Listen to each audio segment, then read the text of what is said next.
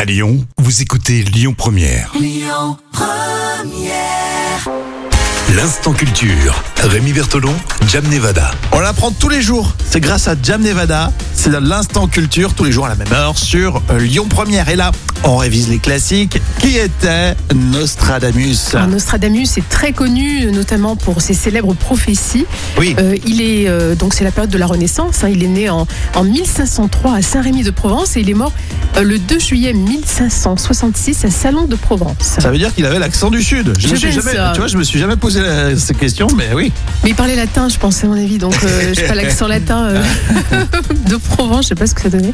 Et la vraie vie de Nostradamus, alors elle est entourée de, de plein de mystères. Un mystère en effet, car les sources sont rares. En fait, quand elles existent de la main même de Nostradamus, il faut affronter euh, les ténèbres d'une écriture qui est quasiment indéchiffrable. Et Ah même ouais. tous les contemporains se, se plaignent parce qu'ils parviennent pas à lire les lettres de Nostradamus. En fait, il avait quand même, Nostradamus, il avait un, un secrétaire qui s'appelait Chavigny, mais seulement en 1561, soit 5 ans avant sa mort. Et tout le reste est écrit vraiment euh, En d'une pâte de façon. mouche. euh, ouais. On on dit ça, un pâte de mouche. Oui, c'est ça. Donc euh, Nostradamus avait une écriture un peu pourrie, quoi. Et, c'est ça, exactement. Et le, son secrétaire dit qu'il était, euh, qu'il était assez joyeux, facétieux. Enfin, visiblement, euh, Nostradamus était très, euh, très sympathique. En fait, si son secrétaire il l'avait embauché tout de suite, on aurait eu plein de- d'éléments pour euh, Oui. décrire la vie de Nostradamus, euh, sauf qu'il l'a embauché à la fin de sa vie. Exactement. Surtout les célèbres prophéties. euh, euh, Ah ouais. donc voilà, Euh, on veut tous savoir, euh, parce qu'il y a eu quand même pas mal de prophéties qui ont été, euh, qui sont avérées véridiques. Ah oui, non, mais c'est ça qui est assez hallucinant hein, sur Nostradamus. Alors, il avait un fils, un César, hein, le Nostradamus, il s'appelait César, son fils. Et son fils a essayé aussi un petit peu de réinventer la vie de son père. Alors, les, les écrits originaux ont presque tous disparu.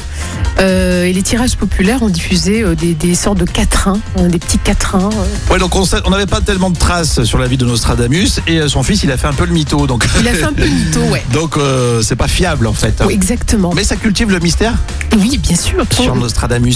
Nostradamus est célèbre surtout, bah, bien sûr, pour, euh, pour ses horoscopes, pour, euh, pour toutes ses prophéties. Et en 1555, il- ce- son premier euh, recueil des prophéties en quatrain apparaît, donc c'est l'un des plus connus.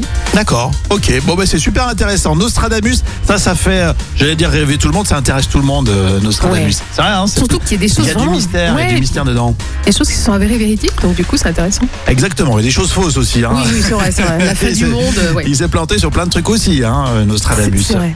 Allez, on ouvre la discussion, les réseaux sociaux toujours pour euh, continuer. Et puis vous réécoutez tout ça en podcast sur lyonpremière.fr. Écoutez votre radio Lyon Première en direct sur l'application Lyon Première, lyonpremière.fr et bien sûr à Lyon sur 90.2 FM et en DAB+. Lyon Première